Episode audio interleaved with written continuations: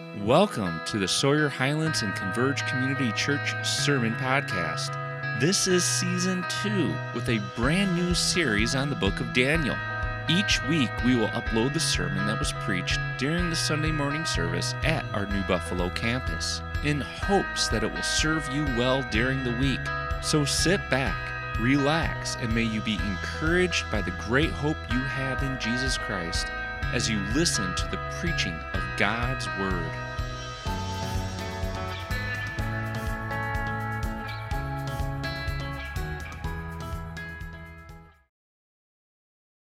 Hey, turn your Bibles to Daniel 9. I hope that what we have been singing this morning becomes an increasing reality for you.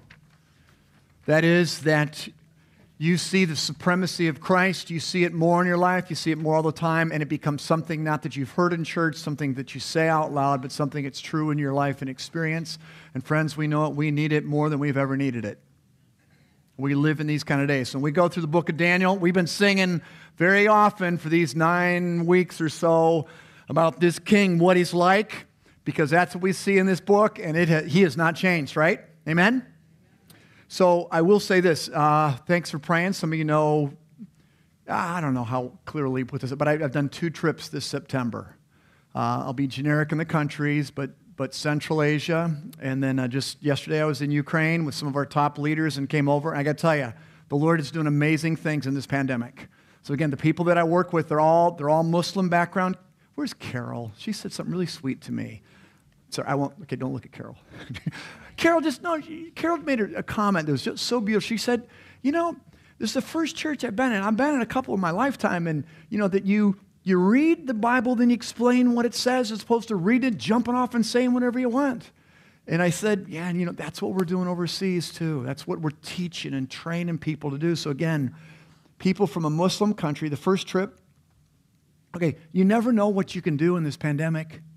Rules change all the time. It just, it's like crazy. But God doesn't change. He opens and closes doors. So we're in this um, this one country in Central Asia. I got brothers from another country doing a lot of the training with me. And we're studying the book of Habakkuk, which we preached, Mike, I don't know, two or three years ago. I can't remember now. Um, really short book.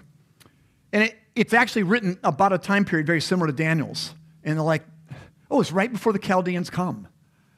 And like Habakkuk's going, his, people God's people have totally forsaken God, and Habakkuk's broken by it. And he goes like, Lord, how long? How long is this going to go on? Won't you bring justice? And God basically says, I'm going to do something you can't believe. I'm going to send the Chaldeans to come and judge you. He's like, so God answers him, and it's not the way he wants. He's like, he just broke it. But as he listens to God and God speaks of the discipline that's going to take place, Habakkuk just quieted before the Lord. And all his complaints, he finally shuts his mouth. And at the end, oh, I, this is one of Kai's favorite verses. I, sorry. I, I, thought of it right now. I, anyway, the, the end of it's like amazing where he says, Man, even if there isn't any uh, tree in the vine, a sheep in the stall, yet I will wait patiently for the Lord. And he speaks of God becoming the joy of his salvation, so much that he is his feet feel light and he can, like he can dance on mountaintops like a deer. That's what happens in him. So one of the guys, we're, we're at the end, and one of the guys just says, he just tears all over his face. He says, I didn't know why you had us read this book. I don't like the prophets. Got a couple, couple here that can, can resonate. I don't like the prophets. I read this book. This is judgment for Israel. It's for the Chaldeans. And I'm reading this, and then we're studying, and I realize this book's for me, and it's really about God changing Habakkuk. And I needed that kind of a change. And you just talked about how difficult it is as a pastor there and what, what's been going on and different things. I needed the same change and to trust God. And he just, with, I mean, it's like confession. He just weep and Habakkuk's become my friend in all this. It was, it was just beautiful. God met us wonderfully. And then the last trip that I just came back from, we were taking our, our top leaders. The whole idea when we do missions, it's not about, it's about him but it's not Americans who are driving it. So we work underneath nationals, praying for God to raise up nationals. So I got these guys from all these Central Asian countries. So I'm kind of moving to the coaching seat, and uh, we do some stuff, and then they do. So we are we are bringing them in. I I got some pictures I'd love to show you. These guys praying over a map. Here's the places we're doing training. Here's the guys we're bringing in. I mean, stuff I never, I never I, I didn't know. They all signed the map, and we're, we got these, we're praying over it. And um, we sat in the mornings in some exposition about Esther. So, Esther, as you know, is one of the books in the Bible. It never, ever mentions the name of God. Actually, Martin Luther wasn't sure he wanted it in, in the Bible, but um, it just never mentions God's name. But God's hand is all over it. And it feels like a time when the people are going like, where, where are you, God? And so we, I got to preach one of the sermons. Uh, Ethiopian guy. So, I mean, you know, Ethiopia's had the gospel a lot longer than the U.S. You know that? I mean, like, we weren't even known as. So, preaching, uh, he was preaching, a Polish guy. It was just, it was wonderful seeing that. So, thanks for your prayers. I want you, why do I tell you that? The king in all his beauty.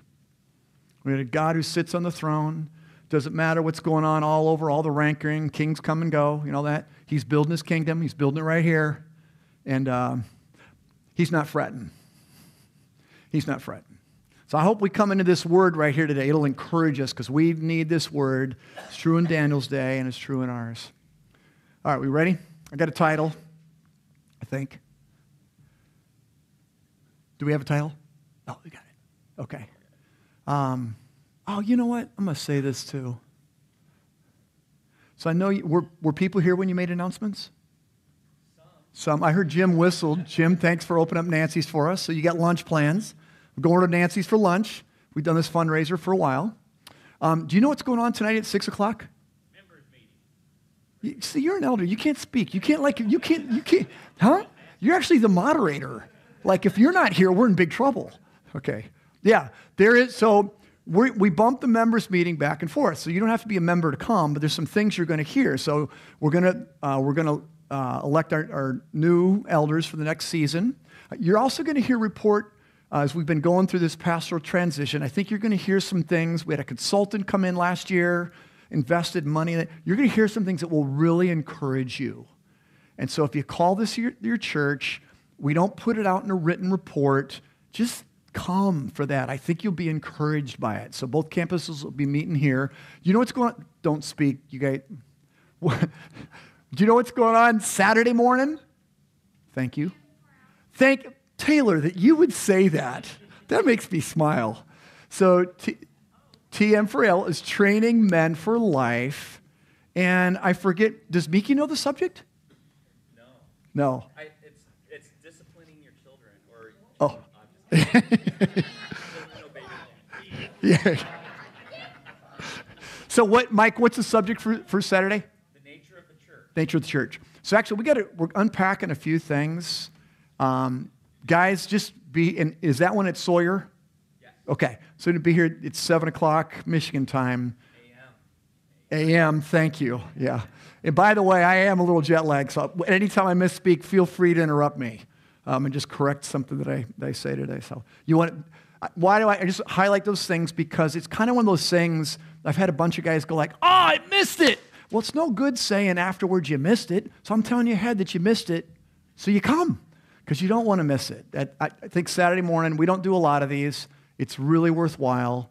You grow in your walk with God and fellowship, and that's why we're here, right? Just think about the thing that we get once a week. We get to gather together and meet like this. We need encouragement from God's word. I need it. I need singing with people. It reminds me what's true when I go through the week. It's just like, man, I get lost.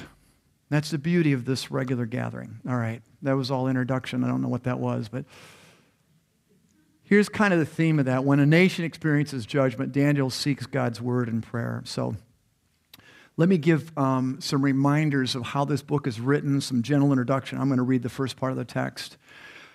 So some of you tracked with us all the time. All the stuff's online also. But Daniel's kind of divided up into two sections. The first part we kind of call its historical narrative. The second part's all these visions. But there's more to it than that. In the first part, even in the historical narrative, I mean, there's dreams and visions, right? Nebuchadnezzar has them. There's the handwriting on the wall. I mean, there's a lot of stuff there. But there, all of the, revel- the dreams and visions come to kings who need interpretation. The last half are these particular dreams and visions that come to who? They come to Daniel. So it's very different in how they are. And so these are specific messages to Daniel. But the, we, talk, we call this the melodic line. The theme through the whole book, it remains in that. They all come under this. As kingdoms rise and fall, remain faithful to the eternal king who rules over all. So remember, Daniel serves under five different kings. Lived a long time. Three different kingdoms. So you think we get political turnover? I mean, he's, he's all that stuff. And in all that's going on, there's one eternal king. And the call to God's people is you remain faithful. And it's showing who God is and what he's going to do. So the context here, again, remember that the people that Daniel's part of, the Jewish people, they have forsaken God. They've totally turned away for generations after generations, and they are actually experiencing God's discipline where Jerusalem has been devastated, people have been captive and taken in exile. Many people killed, and Daniel was taken as a young person. He's in exile, he's living in a foreign land. Now, in his faithfulness, God's risen him up to a, a position of, uh, um, of leadership and all that. But the people, the people that he's joined to, the people have the scriptures, they've totally left God. And this is really a period of discipline. So we're going to read the first 19 verses in a moment, but here's what I want you to note. This particular vision is unique in all of them. In the whole book, it's unique. Because here, the vision comes in response to Daniel's praying and fasting. So God sends Gabriel as a messenger to tell him some things. Why is Daniel praying and fasting? Is this something he always does? Maybe. Uh, by the way, you'll note this. Um, the first verse says in the first year of Darius. So, how many of you were here for the Daniel 6 sermon, Daniel in the Lion's Den? This event happens before that one. So, they're not written necessarily in chronological order. So, in this event, there's a praying and fasting of Daniel. Now, in Daniel 6, we see that he's got these regular rhythms, at least three times a day, he's been doing so. But this vision has come to him before chapter 6. Why is he praying and fasting? Well, this, this text will tell us something. Daniel's been reading his Bible. That is, he's been reading the scrolls. He's been reading the prophet Jeremiah. And God told Jeremiah something, and he says it. So we're going to look at it more deeply. And Daniel's praying because of what God said to Jeremiah. And Daniel quotes, he's, he's thinking of what God has said to Moses in Deuteronomy. So I, am just going to note it to you. It'll be in the text, but you can't miss it. So he talks about Jeremiah. He talks about the law. That it's God's word that prompts Daniel, stirs him up to be praying the kinds of things that he's praying. So I would say this what, what this chapter is really about, I'm trying to put it in the context of the whole book. Daniel is inspired by God's promises and God's mercies to, or, and God's character to seek God's mercy on behalf of this exiled nation. So for us, it would be this. We should think of it this way God's promises and character should encourage us to seek His mercy at any time, uh, especially the worst of times. And we see this in Daniel his character and his promises. So his promises, remember, it's what God has said. Here's the things that He said. This should be instructive for us. That's why I want to know his word. What has God said? And his character, what he's like, how, how he acts. So I'll try to, so what I'd like to do is put, this is where this is kind of going today. And I want to put it out there so we kind of see it because there's a lot of details. Um, how many of you were at Mike's class this morning? Oh, awesome. Good. So I love it that when you guys get there, you get in some of the details ahead of time. Let's, um, let's read the first 19 verses. In the first year of Darius, the son of Ahasuerus, by, by descent a Mede, who was made king over the realm of the Chaldeans, in the first year of his reign, I, Daniel, perceived in the books, notice, the number of years that, according to the word of the Lord to Jeremiah the prophet, must pass before the end of the desolations of Jerusalem, namely 70 years. Let me just pause right there. So if you want to note, put in your notes, probably did this, write down Jeremiah 25. If you read verses 11 and 12 there, the Lord told Jeremiah that the, the time period this would take place in terms of the, the destruction of Jerusalem and that he, he calls it 70 years. That's where that is. So he's been reading that. Verse 3. After reading it, then I turned my face to the Lord God, seeking him by prayer and pleas for mercy with fasting, mercy with fasting and sackcloth and ashes. I prayed to the Lord my God and made confession, saying, Oh Lord, the great and awesome God who keeps covenant and steadfast love with those who love him and keep his commandments. We've sinned and done wrong and acted wickedly and rebelled and turned aside from your commandments and rules. We've not listened to your servants, the prophets who spoke in your name, to our kings, our princes, and our fathers, and to all the people of the land. To you, O Lord, belongs righteousness, but to us, open shame, as at this day, to the men of Judah, to the inhabitants of Jerusalem, and to all Israel, those who are near and those who are far away, and all the lands to which you have driven them because of the treachery that they have committed against you. To us, O Lord, belongs open shame to our kings, princes, fathers, because we've sinned against you. To the Lord our God belong mercy and forgiveness, for we've rebelled against him. And have not obeyed the voice of the Lord our God by walking in his laws, which he set before us by his servants, the prophets. All Israel has transgressed your law and turned aside, refusing to your, obey your voice. I just want to note this. Note he's saying all Israel Yet Daniel, doesn't he appear to be a person who's walking with God?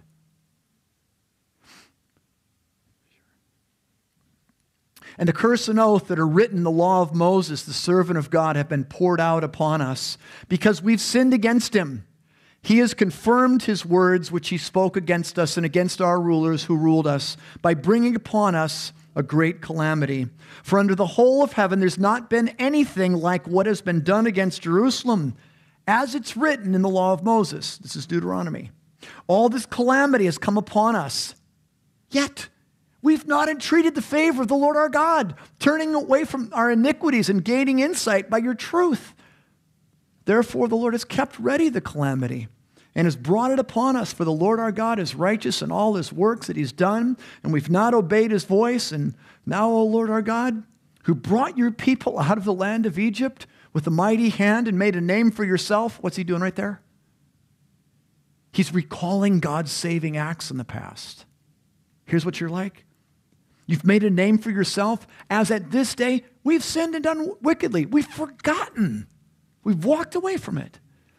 O Lord, according to all your righteous acts, let your anger, your wrath turn away from your city, Jerusalem, your holy hill, because for our sins and for the iniquities of our father, Jerusalem, and your people, We've become a byword among all around us. Now, therefore, O Lord our God, listen to the prayer of your servant and to his pleas for mercy. And for your own sake, O Lord, make your face to shine upon your sanctuary, which is desolate. Jerusalem's been destroyed. Oh, my God. Incline your ear and hear. Open your eyes and see our desolations in the city that is called by your name. For we do not present our pleas before you because of our righteousness. This is important. But because of your great mercy. O Lord, hear. O Lord, forgive. O Lord, pay attention and act.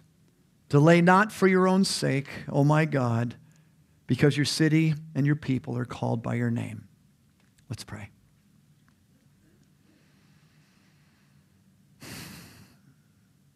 Lord, you have designed that this particular day in September, we would be here in Daniel 9. And only you knew who would be in this building or who would be online listening. Lord, help us to hear you. Does it matter whether Pastor Mike's preaching or me or Pastor Rob or Joe? Or... We need to hear from you. So I pray that you would Help me in these moments and help us to listen to you and that your word would be alive and active in our hearts, we pray. In Jesus' name, amen. All right, so there's a lot here. I'm going to try to walk through this in a couple minutes and hit the, uh, the high points.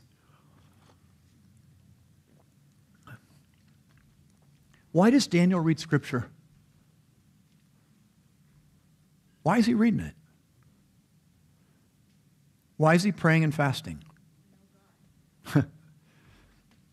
Katrina says to know God. That's pretty good. I mean, the text doesn't tell us, but here's, he's there. And it's a really difficult time for his people. Hey, how many of you are not busy? Raise your hand. Thanks, Zion. You doing schoolwork? Miki, I like that. The couple school kids, your parents think, no. Most of us, we don't raise our hands on not busy. How many feel like you are pretty busy? How many feel like you got, you kind of got a lot of responsibilities? How many feel like you, it's just like compounding? It's more now than it used to be before. And it, you didn't think it was going to be that way. I think that's the way most of life has gone. Do we sometimes let our responsibilities or all the things we have to do crowd God out? Yeah. Do you think Daniel had immense responsibilities? You look at the, not just responsibilities in terms of the things that he gets called into action as we walk through this book, but there's moments of, of compromise or death, and he stays in it. Why is Daniel reading God's word? I think he knows I need to know God. And I wonder about myself and us and how easily I get distracted from that which I already know.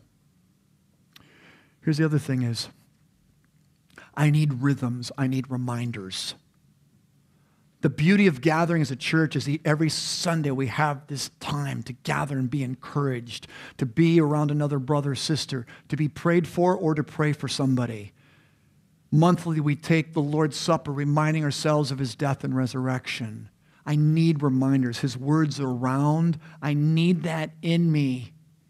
Does your news feed feed your soul?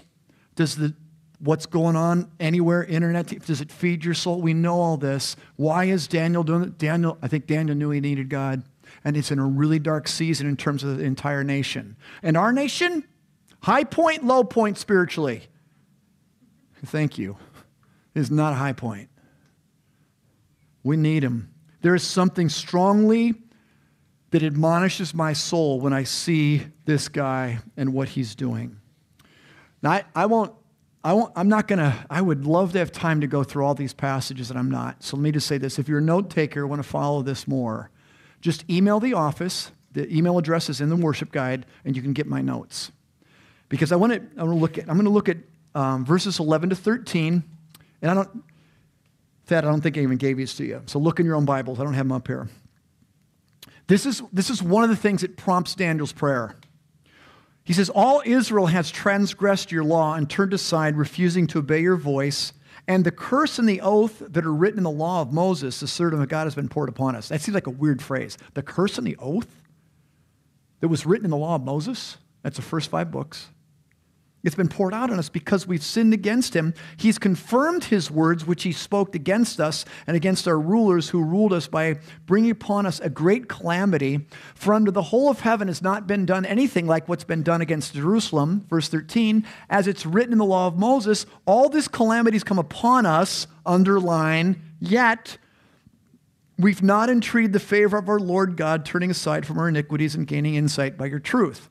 Now, that might sound like a really heavy statement. I want to explain it to you, and I'm going to refer you to Deuteronomy 28 through 32. So if you want to understand the prophets and what's going on, read Deuteronomy 28 to 32. And I'm going to walk you through some high points of it right here. But it'll really help you understand what's going on in Israel. Basically, Deuteronomy, it's the second law meaning this it happens right before the people come into the promised land. So you remember how the, um, as god pulls them out of egypt um, they've really been living in a polytheistic culture. So they, they don't even know who god is. That's part of the plagues and all this and part of what happens in the wilderness. They see who god is.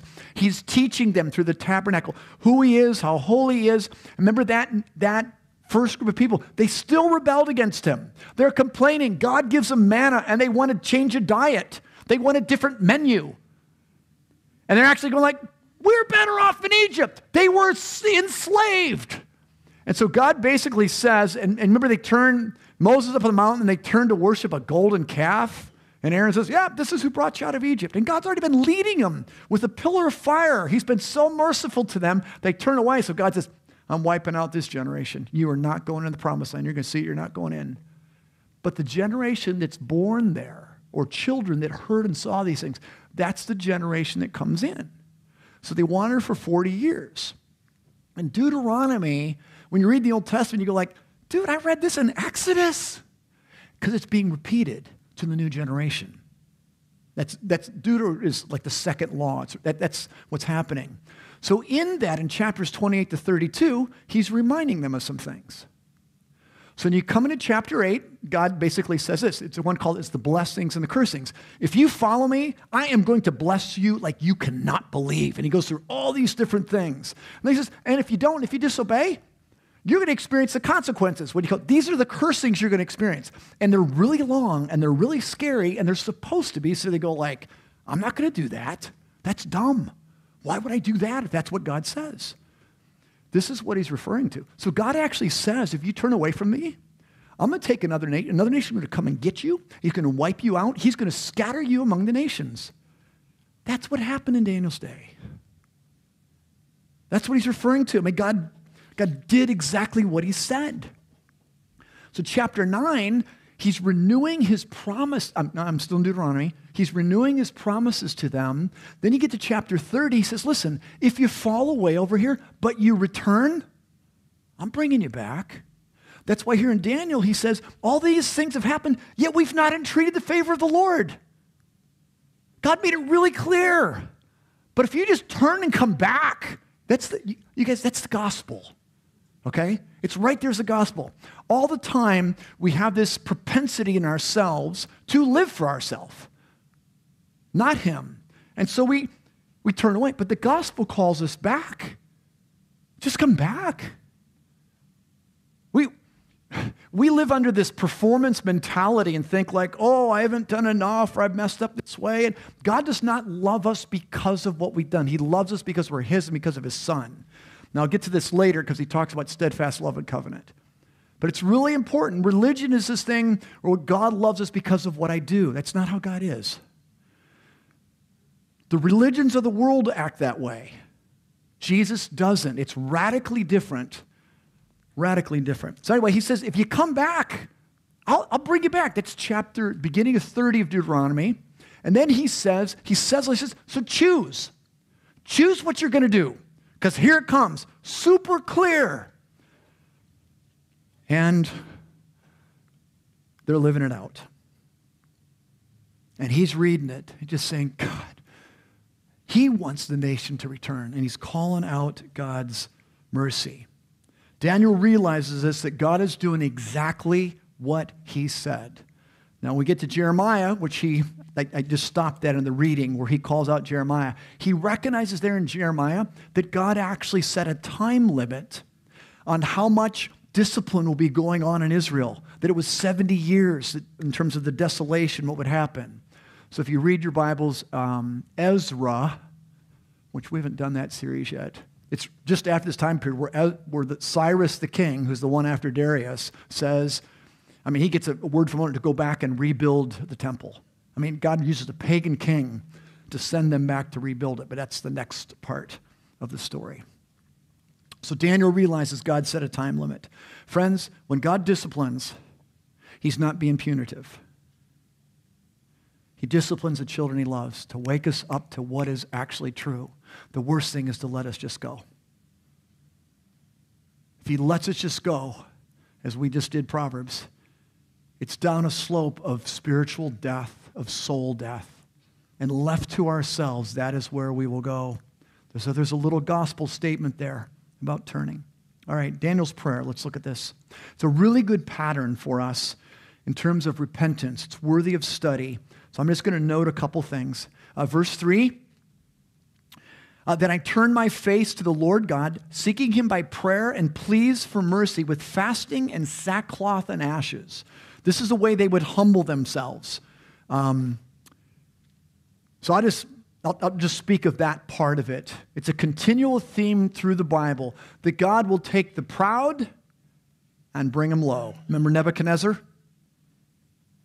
I mean, Nebuchadnezzar actually gets a warning, a message from God about this. And Daniel tells him, remember, he gets that vision, and Daniel says, This is what's going to happen, you know, if you don't. And Nebuk- a year later to that, Nebuchadnezzar goes, Look at this kingdom, all that I've done. And that's when he goes crazy and has a mind like an animal. And then he gets humbled before God and repents, and God brings him back. God is continually taking the proud and bringing them low, taking the humble and raising them up. He does it all the time. He's done it throughout all history Old Testament, New Testament. He does it today. The most significant thing about you is not your accomplishments. The most significant thing, if it's true for you, is that you're a child of God. You belong to Him. And when you belong to Him, you know that phrase, I'm good? It's not a statement of moral character. It's like, I'm okay. And if you know you belong to Him, I mean, kingdoms rise and rise and go, come and go. When I know I belong to Him, I'm okay. In the fiery furnace, in the den of the lions, whatever it is for you. It's a true thing. It's very true. And Daniel, he's humbled himself before God, yet he's confident in the Lord. So humility is not groveling. But humility is coming to God on all our brokenness and being honest about it and honest about our need. It's just being raw and honest before Him. You're the one I need. We sang it. You're the one I need and coming and talking to Him honestly about what's there, as opposed to trying to figure out on our own. Friends, I, I'm not making a prophetic word here, but I think the church in our country has a reorienting that God's doing. There's a little bit of judgment upon us because we have we've put a lot more stock in politics than prayer. We've missed the boat in a lot of ways for a long time. That's been it. We, we, we've put our solutions this or this or this. And I don't care which political party you vote for. We've put in other things other than prayer and truly seeking God. And I think there's an aspect of we, did, we need to repent and confess. It's very interesting in this in Daniel I, I, think I noted in the reading that he uses we language. He also uses personal language. But I think there's a part of that with us that would be very healthy, a, humbling before the Lord. And I don't know how your prayers go with him, and I don't know how you think about things, but I think it's too often for us to pray about or against this decision happening politically or that decision happening politically or that one. I'm not saying we shouldn't pray about those things, but I think that's our attention as opposed to just recognizing we are far from God. The solutions we look for, it's not Him. But that's, a, that's our nature, though. It just is our nature is always trying to figure things out our way, what makes sense to us. Unless we have a vision of God, a reality of who He is, great and mighty and merciful, and it's not just head, it really is. We won't seek Him that way. And we all need it young and old. And I think that's one of, the, one of the things the Lord aims to do in the season in which we are in. Verse 4, he describes God this way Prayed to the Lord my God and made confession, saying, O Lord, great and awesome God, the great and awesome God, who keeps covenant and steadfast love with those who love him and keep his commandments. So let me just describe this. Daniel is praying according to God's character and his promises, his actions. Great and awesome. No God can act like our God acts. He speaks of God's keeping his covenant and his steadfast love for those who love him and follow him. So I want to explain this a certain way. I started a little bit. Think about your children, if you have them or have had them. Do you love your child because they are obedient to you? Ugh, that would cut a couple people out, wouldn't it? No, I love them because they're mine. So, where is this? He keeps his, his steadfast love for those who love him and obey him. So, here's where people get this backwards God's love is not dependent upon his, his, um, our obedience. Steadfast love, the Hebrew words hesed, covenant love. It's, so, God Oh, this is actually in Deuteronomy 28 to 32. He says, like, I didn't, I don't love you because like you're better people than those guys over here. I chose to love you. I put my name on you. It's not because you're greater or better. I chose that. Your child, well, this might be a revelation for some. Your child's not better than somebody else. That's not why you love them. You love them because they belong to you.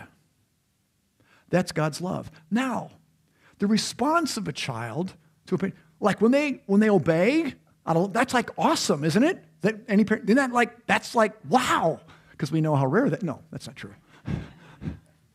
it's like yes. So obedience is the response of love. That's how Jesus writes it. So it's very important. God's love for us is not dependent upon our good performance. That is against the gospel. Very clear. As this goes on, there's no one righteous. Let's just say we know that. That's why we can come. And we should come all the time, often, because our Father loves us, and nothing can change that. It's the end of Romans 8. Nothing can separate us from the love of God in Christ. Nothing. Not, not even our own mess. Not even the decisions that I willfully made. When the Holy Spirit pricks our heart, let's come back and come back hard. It is not to excuse sin, but obedience comes out of response to the mercy of God. I can't believe who you are and what you've done. We don't, we can never perform enough for him. Does that make sense? We talk about that a lot, but that's, it just isn't the gospel. So he speaks of God's character in that kind of a way. Ooh, okay.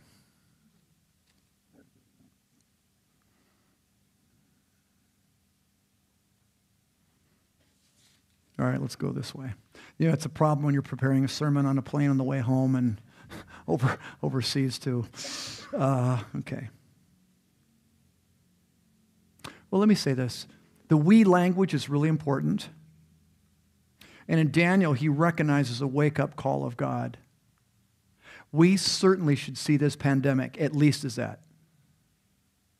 Okay, whatever you think about political people, whatever you think about what's real or unreal, you cannot disconnect that from the sovereign hand of God, can we? You can't. So I don't, whatever he's doing, we ought to be asking him. And I think there's things, there's always things about his glory and his people aiming that way and being changed that way. The way Paul writes it in Philippians 2 is um, work out your salvation with fear and trembling, for it's God who's at work in you for his glory, as which you talks about the dark world in which you shine like stars. One version is like lights in the world in the darkness. That's how we're supposed to be. This call to faithfulness as kingdoms rise and fall, remain faithful to the eternal king who rules over all. That's a call to us. It's in this book. Because he is. He's a God who's merciful. That a God who can forgive is a powerful God. Forgiveness is a powerful thing, and we know it. We should live that and we should live it humbly, not in judgment upon someone else. We should pray for awakening where it is as we seek his mercy. All right.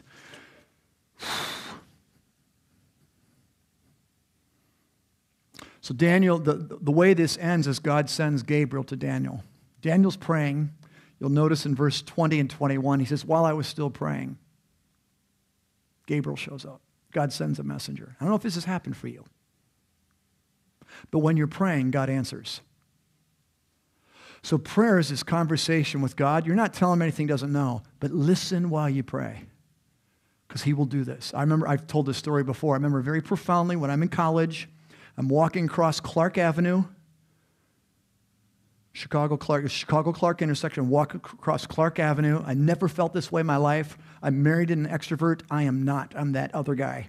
There's a stranger, don't talk to strangers. There's a stranger for her, they become her friend like in 10 seconds, okay? We're just like, so I'm walking across the street, and for whatever, I felt like, God, can I just share Christ with somebody? I just felt, I don't know, it was weird because that's not me. But I'm walking across the intersection, and as I'm walking across, just having this quiet conversation with God, a guy comes up and interrupts me while I'm praying. Get my, I'm thinking like he's interrupting, and I realize God's answering the prayer right then in pretty incredible conversation on the corner. God does this all the time. He do, he's done this to you while you pray. You're praying about something, and, the, and that thought comes. That's the Holy Spirit. He does it all the time if our prayer is really conversation with Him and we're tuned in. So he, Gabriel gets this answer. Now, again, we'll, we'll spend more time on the prophecy or whatever in the next, I think next week we do chapters 10 and 11. So read it ahead because it's a lot of verses and I'm not reading it here. Um, but a lot of people focus on who's this king and who's this kingdom. The whole point is Jesus wins. Okay, all the rest of them are coming and going. There's this stuff that's going to happen, and so be ready. He's going to win. But he, Gabriel comes and gets to tell us some things to come. But from this chapter, the main thing we should walk away with this God's promises and his character. That should encourage us to seek his mercy anytime, all the time, the worst of times. So, what's the worst of times in your life? Maybe they're past, maybe they're present. Can you go to your father with that? What, why might you be able to? I don't think we will if we don't realize who he is. He's a kind father, he's good, he's eternal, he loves you. He sent Jesus. The fact that he sent his son to die for us is the most profound expression of love there is. And his mercy is not based upon our goodness, it's just him. Sometimes God humbles us. It's not because he's being mean. We need to be. I've, I've said this before.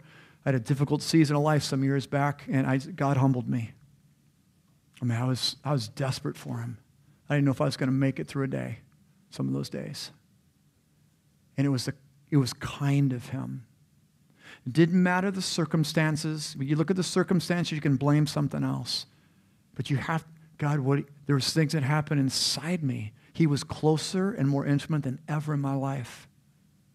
It's important. If you go through a difficult season, the point is turn to Him because He does love you.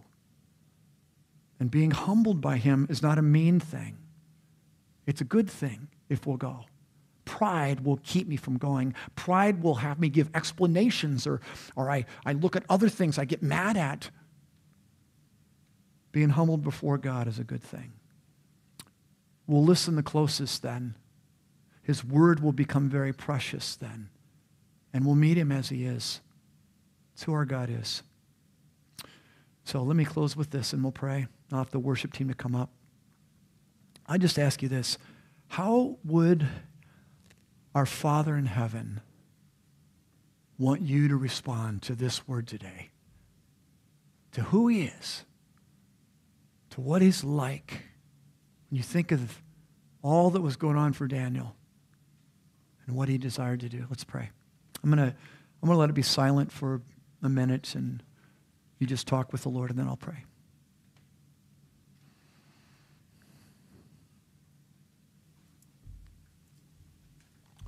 Lord, I know there's some pretty heavy things in this particular chapter that we're in, but I know also know it's full of your mercy and forgiveness.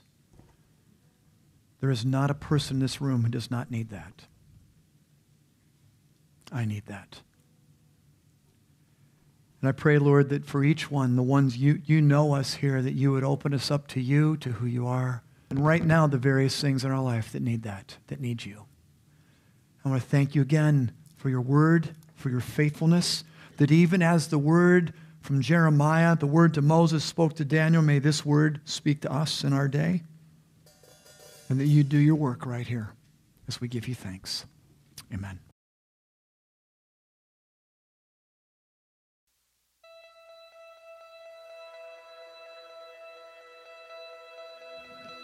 Thank you for listening, and we hope you enjoyed the message.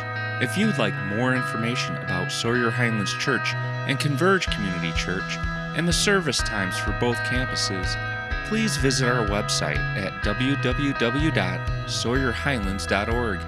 Until next time, may the God of hope fill you with all joy and peace in believing, so that by the power of the Holy Spirit you may abound in hope.